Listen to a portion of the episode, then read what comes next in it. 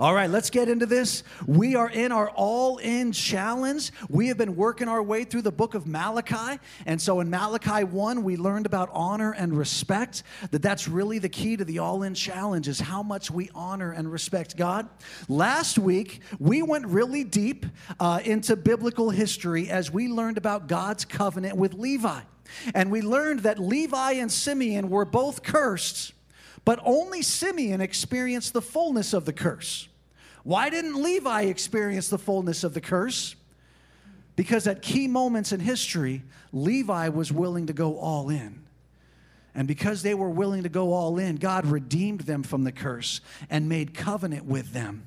And I believe that God is making covenant with us today, and He has redeemed us from the curse of sin. And because we're willing to go all in with Him, uh, He wants us to have the same attitude as the tribe of Levi, which is what? I love the church so much.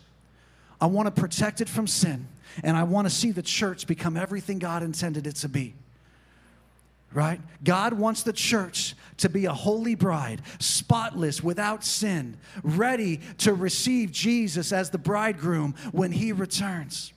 And he wants us to be passionate about that. And so today we're going to continue on in Malachi and we're going to continue to look at this idea of covenant. But what we see in chapter 3 is we see a shift Whereas chapter one and chapter two was a whole lot of scolding, right? There was a whole lot of reprimanding. Suddenly in chapter three, there is a shift. And what that shift is, is God preparing to shift to the new covenant, the covenant of grace under Jesus right? Because we know that the book of Malachi was the last prophetic book that made the canon of Scripture before Jesus came. And so, this is the shift that God is preparing us to move into a season of grace, to move into a season where God wants to transform us from the inside out. Whereas in the old covenant, it was from the outside in. Amen? So, let's talk about this. Let's check out your notes. You can find your notes in your bulletin. You can find them attached to this video on our website, or you can find them attached to the podcast if you're listening to this audio. And in the notes, here's our big picture point today. This is what we're going to go after repentance and refining are the keys to living under an open heaven. Faithfulness to the tithe and the offering is a reflection of our repentant and refined hearts. You see, today we're going to look at Malachi 3:10, which we know is one of the most famous verses in the entire Bible when it comes to tithing. But I don't want to just look at Malachi 3:10. I want to look at the whole passage because I believe the whole passage gives us a greater understanding of the context of what it means when God says, "Test me in this and see if I will not open up the floodgates of heaven." I don't know about you, but I want to live under an open floodgate of heaven.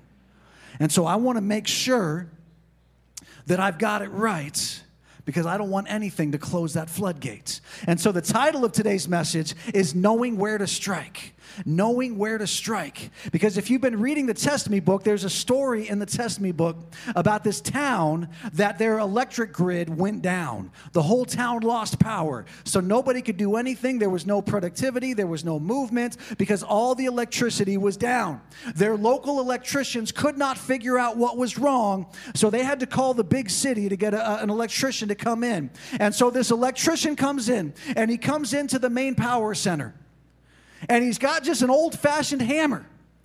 And he's working his way down some lines, just tapping with the hammer and listening, and just tapping with the hammer and listening.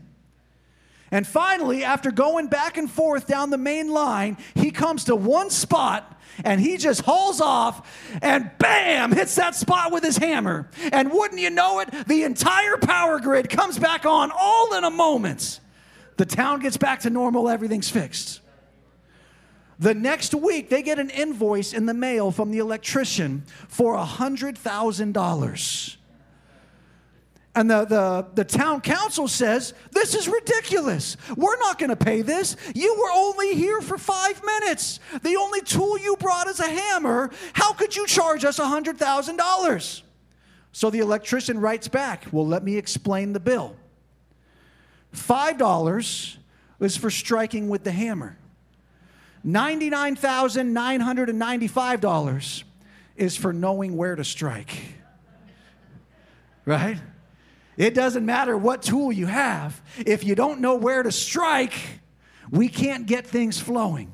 And so today, we want to know where to strike. What is it going to take to get things flowing? What is it going to take to keep the floodgates of heaven open and that we live under the blessings of an open heaven? We want to know where to strike. So let's go after this. Malachi chapter 3. We'll put it up on the screen, or if you got your Bibles, you can follow along in your Bibles. Verse 1 God says, Behold, I am going to send my messenger, and he will clear the way before me. And the Lord whom you seek will suddenly come to his temple. And the messenger of the covenant in whom you delight, behold, he is coming, says the Lord of hosts. What is God declaring right here? He's declaring the coming of the Messiah. He's declaring the shift from the covenant with Levi that he talked about in chapter 2 to the new covenant of grace in Christ Jesus. Right? So, who's the messenger that's going to clear the way? John the Baptist right? We know that John the Baptist is the one who would be the voice who would make the paths straight in the wilderness that would prepare the way of the Lord. Then who is the messenger of the covenant that's going to come to his temple? Jesus. So God is saying there is a Messiah coming. And when that Messiah comes, something new is going to happen. So let's continue on. Verse 2. But who can endure the day of his coming? And who can stand when he appears? For he is like a refiner's fire and like fuller's soap. He will sit as a smelter and purifier of silver, and he will purify the sons of Levi and refine them like gold and silver, so that they may present to the Lord offerings in righteousness. Then the offering of Judah and Jerusalem will be pleasing to the Lord, as in the days of old, as in the former years. Right? So God is talking about there's going to be this new covenant, and this new covenant is not going to be based on following rules and regulations. It's going to be a covenant that's based on a purified and a transformed hearts. Right? You see, under the old covenant, people did good works to be made right with God. Under this new covenant, we're going to do good works because we're already made right with God right? We're not doing good works to be made right with God. We're doing good works because we've already been made right with God. How are we being made right with God? It says, because when we come to Him, there's going to be a refining. There's going to be this refining process. There's going to be this purification process, right? We understand that refining is the process by which metal is heated to such a temperature that all of the impurities are burned away and all you're left with is a pure metal. So, what do we know about the refining process in your notes? First off, we know that refining can be a painful thing. It can be a painful thing right? That's why God says, Who can stand it? Who can endure it? It's going to be difficult, it's going to be painful. He says it's going to involve fire, which that's pretty straightforward, right? Fire is an all consuming, painful thing. But he says it's also going to involve the fuller's soap. The fuller's soap, the fuller being the laundryman. It's going to involve the laundryman's soap. Well, how is laundry soap a painful thing? Well, you got to think about how did they do their laundry back then? They didn't have washing machines. What they had is they would get the soap into the clothes, and then what would they do with the clothes? They would rub them back and forth over a rough surface. Why? Because they're trying to get that soap deep into every fiber of the cloth so that the soap can draw out all the grease and the dirt and get it out of the fiber. So sometimes the refining process might feel like you're getting rubbed back and forth over a rough surface. And you're like, God, why is this happening? What is going on? And God says, I'm trying to get my soap deep within the fibers of your soul so that I could refine you deep from the inside out. Right? Refining is a painful process, but it's a process we have to submit to in the Lord right? Jeremiah 2.22 says this although you wash yourself with lye and use much soap the stain of your iniquity is before me declares the lord god. We can't cleanse ourselves. You can use all the soap you want. You can't cleanse yourself. But then look at the new testament 1 corinthians 6.11 such were some of you but you were washed but you were sanctified, but you were justified in the name of the Lord Jesus Christ and in the Spirit of our God. Titus 3 5, he saved us, not on the basis of deeds which we have done in righteousness, but according to his mercy by the washing of regeneration and renewing by the Holy Spirit. There is a refining process, and it can be painful. Fire is burning things away, soap is getting rubbed deep into our fibers, and it's difficult, but it's necessary. But listen, refining isn't just a painful thing, it's a beautiful thing. Because in verse 3, it says, He will sit as a smelter and purifier of silver. Right? This is not just an indiscriminate fire that is consuming everything in its path. No, it's a refiner, it's an artisan. He's sitting and he's doing the handiwork of the refining right? God is not just taking you from difficulty to difficulty. God is not just doing painful things for the sake of painful things. No, God is doing something beautiful. He is the artisan that is working on every part of your life, sitting and purifying the silver of your life. All right, listen. We took uh, Hannah, our youngest, we took her to get her ears pierced last weekend right? So we're down at Claire's at the mall, and they've got the special chair, the chair you can only sit in if you're getting your ears pierced, right? And and so they get in the chair, and of course they have two ladies doing it because they want to pierce both ears at the same time so that they don't know what's coming when when the second ear comes, right? And so they get everything ready. They got both guns ready. She's sitting in the chair, and what's the last thing they say? Hold still right? Hold still. We don't want you to jerk. We don't want you to slide out of the chair. We don't want you to move your head because something catastrophic might happen. But listen, here's the point it's going to hurt for a second, but then there's going to be something beautiful. You're going to have these earrings. It's going to be wonderful. You just got to hold still. Right? That's what God is saying to us. We come to Him right? We give our lives to Christ and we get to sit in a chair that's reserved only for people who give their lives to Christ. But as we're sitting in the chair, God says, hold still. It's going to hurt.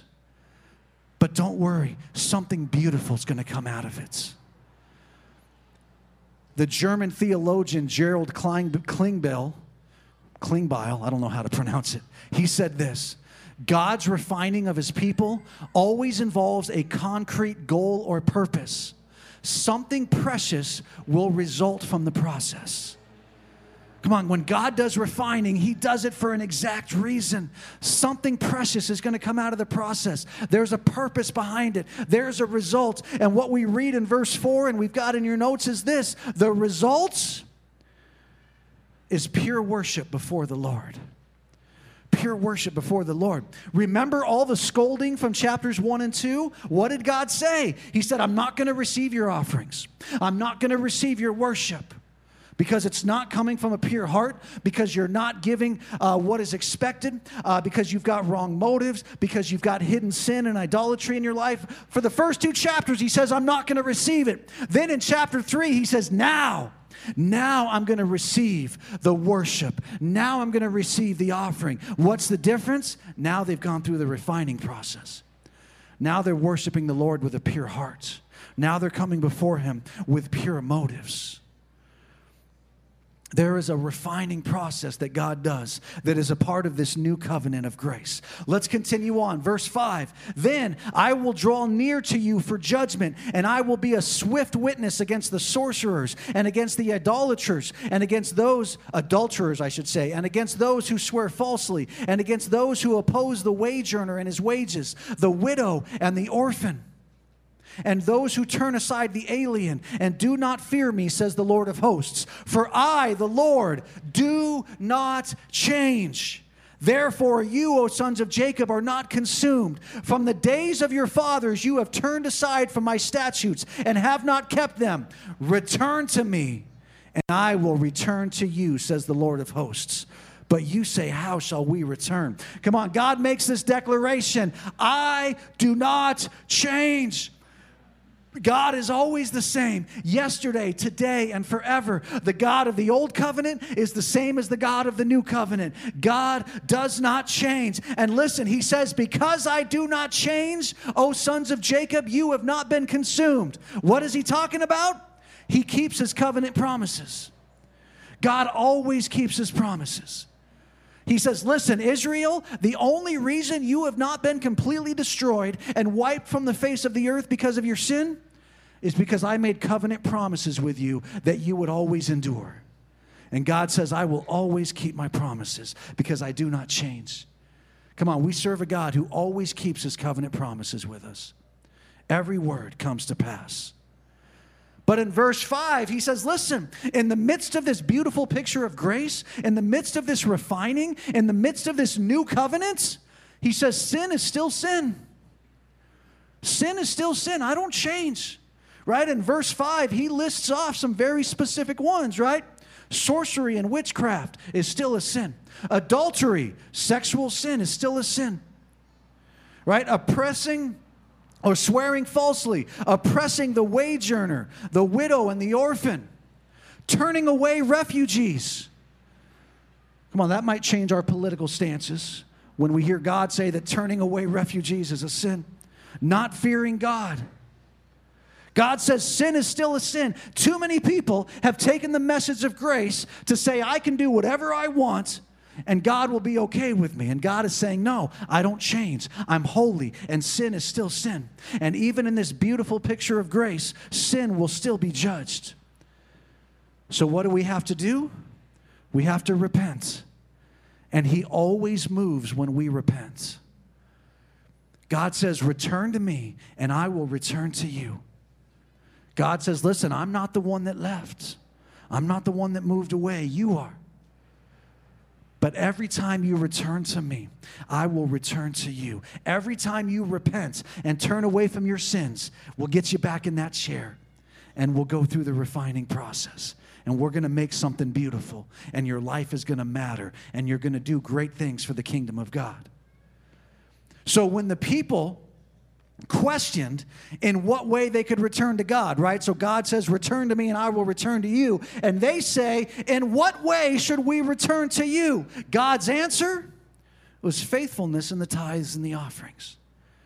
And this goes back to our main point that I believe that tithing and offering, this flow of generosity in our lives, is an outflow of the refining process that God has done within us. If we're stingy, if we're not cheerful givers, if we're not obedient to the tithe, if we're holding back, that means more refining needs to be done. He says, but what is the outflow of repentance? God says tithes and offerings. We're picking it up in verse 8. Will a man rob God? Yet you are robbing me. But you say, How have we robbed you? In tithes and offerings. You are cursed with a curse, for you are robbing me, the whole nation of you. So God is declaring that withholding the tithes is robbing from Him. Why? Because it's holding back the church from advancing the kingdom of God. Going back to this covenant with Levi, right? What do we have? The tribe of Levi, just like Simeon, was cursed with landlessness. Simeon experienced the fullness of that curse. The tribe of Levi did not. Now, here's the interesting thing they still remained landless. But remember, they were given cities and pasture lands in every region of Israel when the land was divided up. The land did not belong to them, they had to trust in God to provide for them. And then what did they live off of? They lived off of the tithe which means they had to trust God for their income. Right? So the Levites had nothing that was their own. They had to trust completely in God. The Irish theologian Gary Millar paints this picture that Levi remaining landless in the land was actually a model for everyone to look to because Levi lived in a place of complete dependence on God and that's the place that God wanted everyone to live. And so Levi lived as a model within the land. And so Gary Millar's conclusion was this if the Levites are neglected, which means the people are not giving the tithe, if the Levites are neglected, it's not simply a sign of disobedience, but a falling away from the relationship which the Levites themselves model. Listen, when we're living in a place of complete dependence on God, we have no problem being generous. We have no problem being obedient to the tithe. We have no problem being generous in the offerings. Why? Because it all came from Him anyway. And I live in a place of complete dependence on Him. But when the Levites are being neglected, when the tithe is being withheld, it's a sign that we have fallen away from that relationship of complete dependence on Him. So when we rob God of the tithe, the world is robbed of the gospel of Jesus Christ. Right? When the church is fully functioning, the kingdom is advancing, the gospel is being preached, people are being discipled, and the great commandment is being fulfilled. When we withhold that, we are holding back the work of God. So what is God's conclusion? Now we get to the famous verse we've been talking about, Malachi 3:10.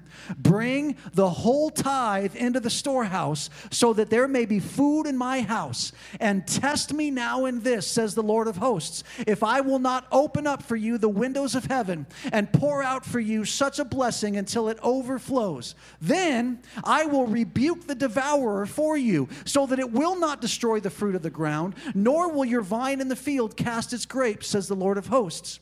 All the nations will call you blessed, for you shall be a delightful land, says the Lord of hosts. Let's go back to verse 10. He says, Bring the whole tithe into the storehouse. Right? He says, Bring the whole tithe, all 10% of our increase. Bring it into the storehouse. Now, in the old covenant, they didn't just tithe currency, right? They tithed all of their agricultural increase. So they needed a storehouse because people were tithing off their grain and the fruit of their trees and their oil and their wine and their livestock. They were bringing it all in. So they needed a storehouse. And so the temple physically had storehouses in it that they would bring all the stuff in and then they would distribute it to the Levites. They would distribute it uh, to the widows, to the poor, to those that had nothing. They would distribute it out of the storehouse. So in the Old Testament, it's really obvious what the storehouse refers to. It refers to actual rooms in the temple. In the New Testament, it's not quite so clear, right? My conviction has always been this the storehouse is the church where you fellowship at. Right? The storehouse is the church where you fellowship at. In his book, G.F. Watkins refers to it as the place where you get fed right? Where are you going to go when you're in need? Where are you going to go when you need community? Where are you going to go when you need help, when you need prayer? That's your storehouse. Now, other people have different convictions, and I'm not going to argue with your convictions. But from my stance, the storehouse is the church. But you have to have a pure heart before God. And so if you've spent time seeking God and, and you have a different definition of the storehouse, I'm not going to argue with you on that. I trust your heart. But if you're looking for guidance, that's the guidance that I'm going to give you. Amen? All right. Bring the whole tithe into the storehouse. Why? So there may be food in my house. Why does there need to be food in his house? So that the Levites could be taken care of, so the house could be taken care of, so the poor can be taken care of, so ministry can happen. Same reason today. Why do we bring the tithe into the storehouse? So that the church staff can be taken care of and continue advancing the ministry, so that the buildings and the land can be taken care of, so that uh, we can do ministry and serve the poor and preach the gospel and do great outreaches. Bring the tithe into the storehouse. And then God says, Test me now in this. So, so here's the challenge. We have always read verse 10 in isolation, where God says, Bring the whole tithe into the storehouse and test me now in this. And so we assume, well, the test me now in this is referring to the tithe. But what if the test me now in this is referring to the context of the entire passage we've just been reading, which has been about repentance and refining? What if the test me that God is saying is not just bring the tithe? What if the test me that God is saying is have you given your life fully to Jesus? Have you repented of your life of sin? And have you sat in the chair and allowed God to refine you and bring something beautiful out of you so that you can serve Him with a pure heart? What if that's what we're testing God with? And the tithe is just one part of that. All right, maybe I was just more excited about that than you guys were, all right? What if there's a bigger picture in this passage? That God is calling us to this place of repentance and refining. Listen, this is the only verse in the entire Bible where testing God is referred to in a positive way. Everywhere else in the Bible, testing God is referred to as a sin because it usually involved complaining, mumbling, backbiting, gossiping, arguing, not trusting God, doing things ourselves, right? Jesus was even tempted to test God, and Jesus said, No way, I'm not going to test God. Right? So, this is the only place in the Bible where testing God is referred to as a positive thing.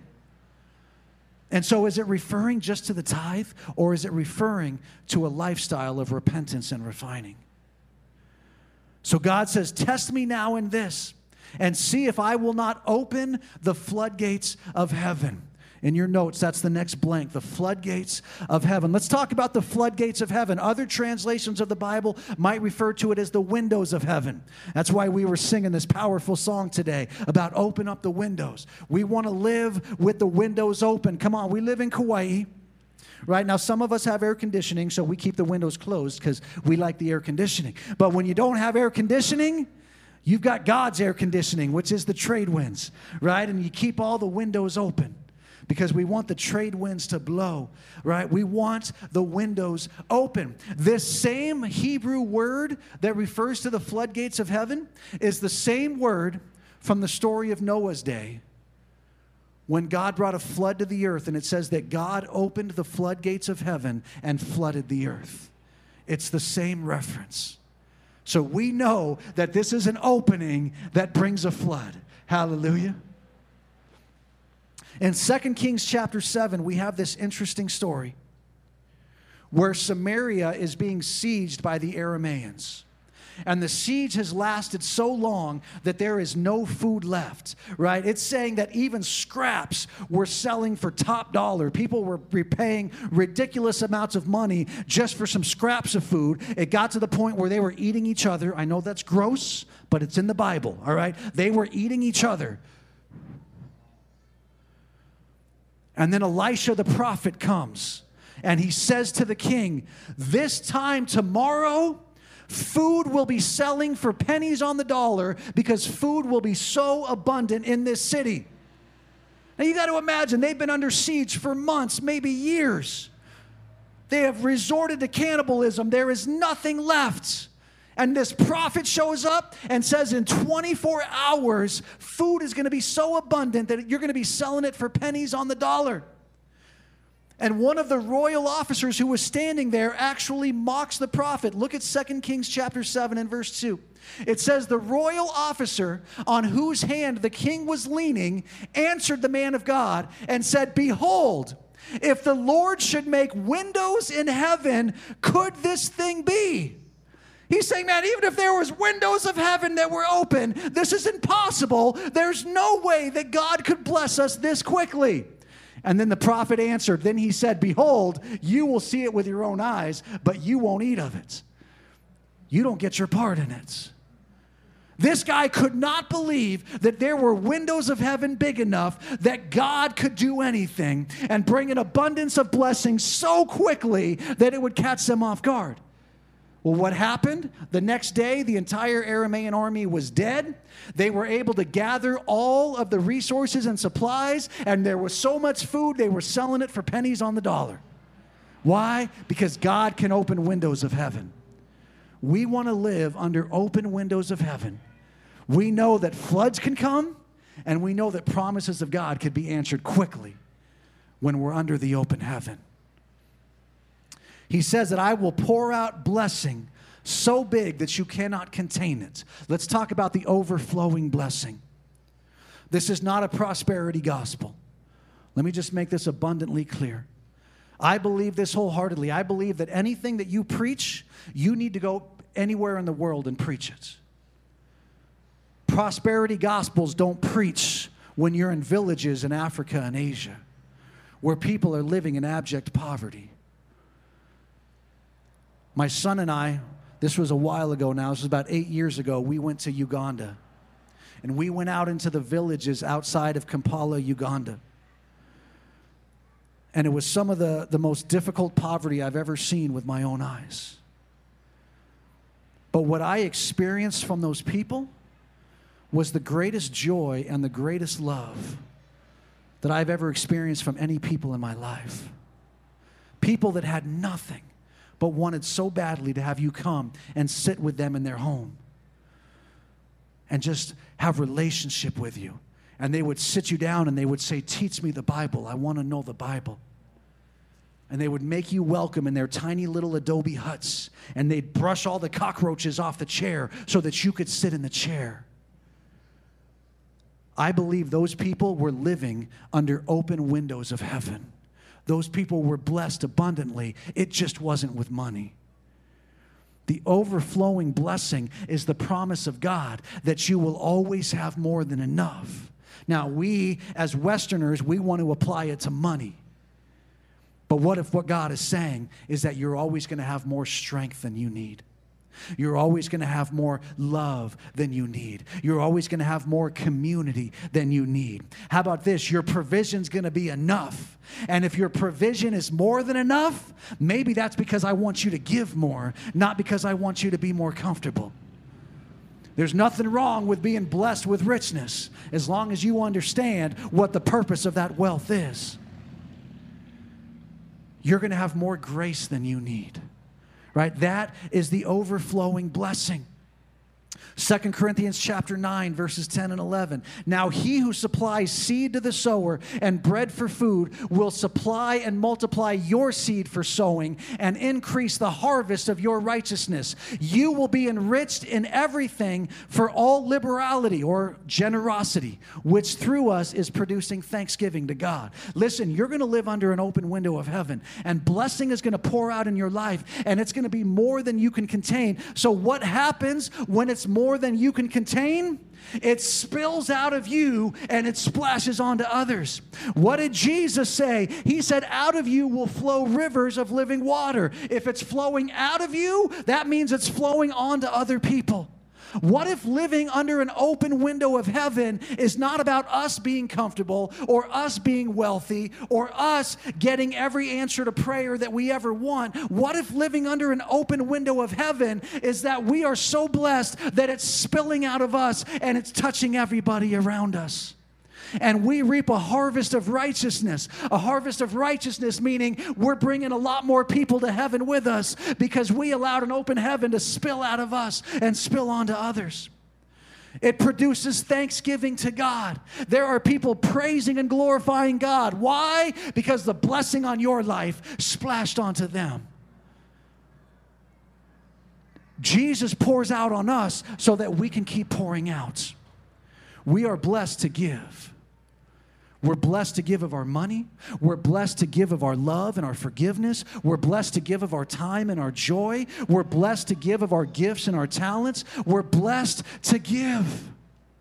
We live under an open heavens so that we can fulfill the purposes of God, so that we can advance the kingdom of God and touch more lives. That's the open heaven. That's the overflowing blessing. I'm not hearing any amen, so I'm just going to trust that you're just enthralled with how amazing my teaching is. All right, hallelujah. Then he says this I will rebuke the devourer. Let's talk about rebuking the devourer. God says, I am going to speak, right? A rebuke is a spoken word. God says, I am going to speak against anything that tries to steal from you. Come on. God says, I'm going to speak against anything that tries to steal from you. Now, we know Jesus said the thief does not come except to steal, to kill, and to destroy. So we know that the devourer is referring to Satan himself who wants to come and to steal from us. God says, I'm going to rebuke him. And listen, nothing, nothing can withstand the spoken word of God. So if God is going to speak against him, he can't come close to you. He can't steal anything from you. He can't take your promises. He can't take your inheritance. He can't take it. God says, I'm going to rebuke the devourer. Come on. This isn't just Satan, this is every curse spoken against you, right? This is everyone, anything that wants to take things from you. When I was a youth pastor in Lake Havasu, Arizona, I had a, I had a gift for broken and troubled kids. Right? I just, I had the most messed up looking youth group because God would just bring me all these kids that were just tormented and drug addicts and they'd been abused. And I had this one young man named Bud. And he came over to my apartment one time. This is when I was still a bachelor, so I just had a little one bedroom bachelor pad apartment. And this young man was so tormented spiritually. There was so much demonic oppression on his life. He lived in an abusive home. He watched his mom get the tar beat out of her. He was addicted to drugs and got in all kinds of trouble. And so uh, one night he couldn't stay at home. And I said, Man, just come stay at my house. And so we're sitting in my living room late at night and he is just tormented spiritually. And I told him, I said, Here, you're safe. I said, You're in my house now. The devourer doesn't get to touch you. So we talked late into the night and then we went to bed. The next morning, I got up and I said, Hey, man, how'd you sleep? And he says, I slept really good. He said, I felt so safe. He said, In fact, I don't know if I was dreaming or I was awake. He said, But I woke up in the middle of the night and I went over to your sliding glass door and I pulled open the mini blinds. And he said, I could see the whole patio filled with demons and they couldn't get to me. They couldn't get to me. Why?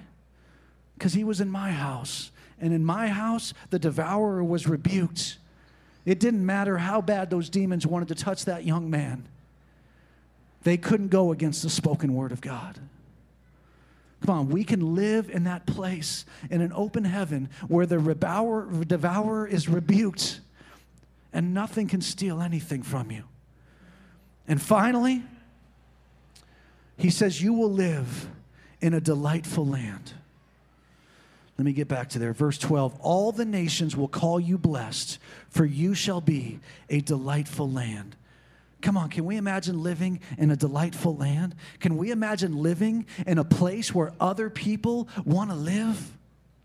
And it's not because your life is perfect and pain free, not because you don't have struggles and difficulties, but because in the midst of those difficulties, God keeps bringing beautiful things out of your life.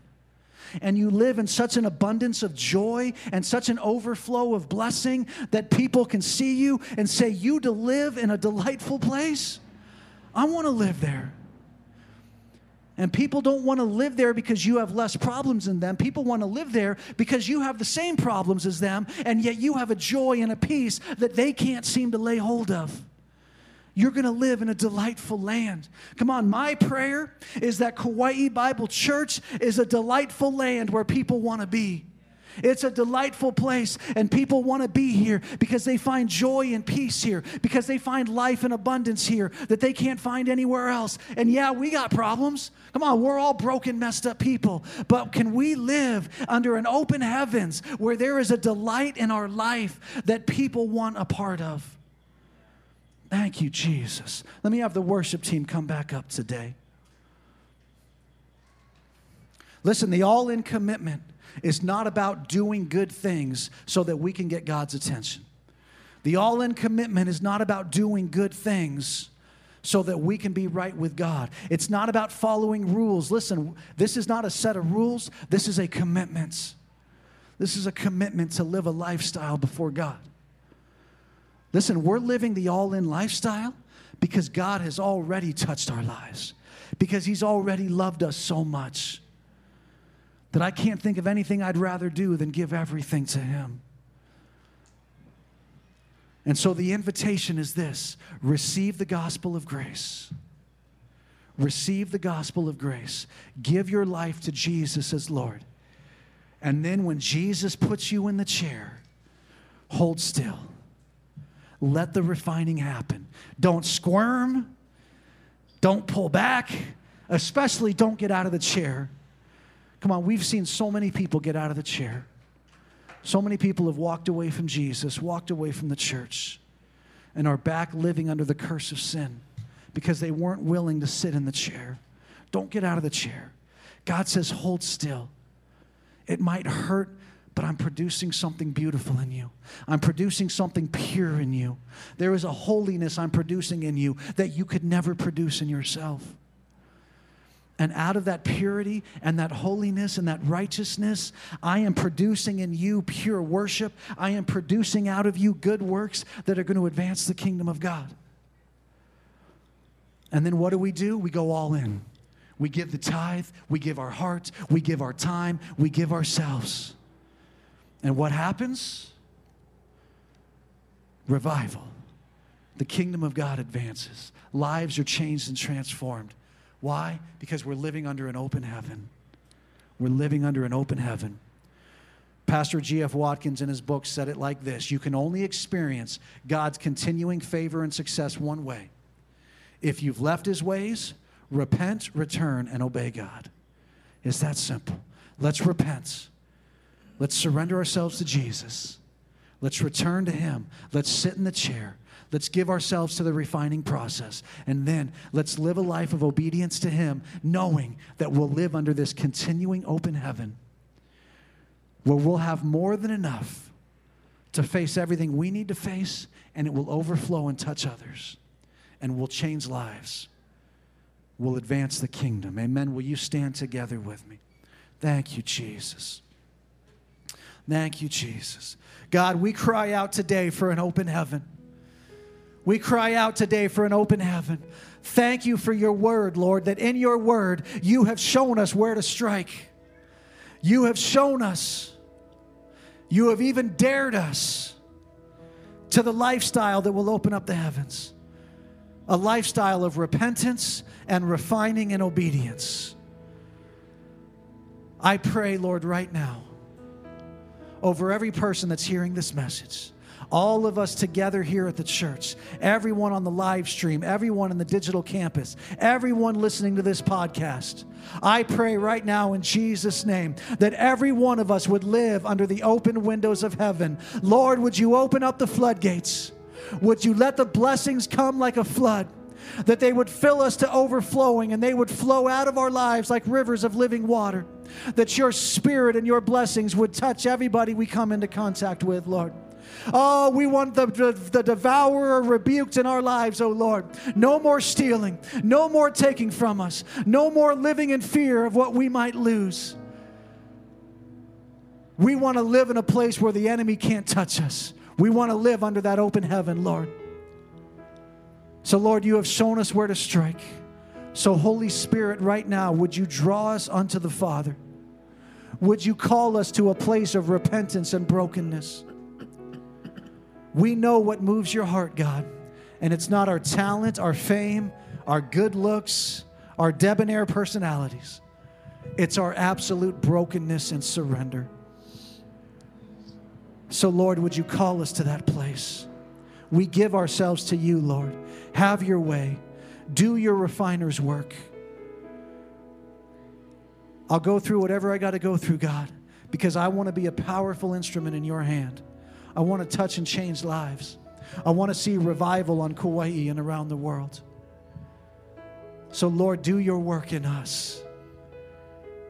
I pray against anything that is causing us to fight against this draw to the Father, that's causing us to hold back from repentance, that's causing us to keep the gate closed. I pray against it in Jesus' name. Break us down, Lord, that there's nothing left but you. Break us down, Lord, to where we don't even have strength to keep the gate closed. Break us down, Lord, to where we're hungry for nothing but you. And then build back something beautiful, God, that can be used for your glory. That there will be a harvest of righteousness and much thanksgiving going up to you, Lord. Let this word do a profound work in our lives.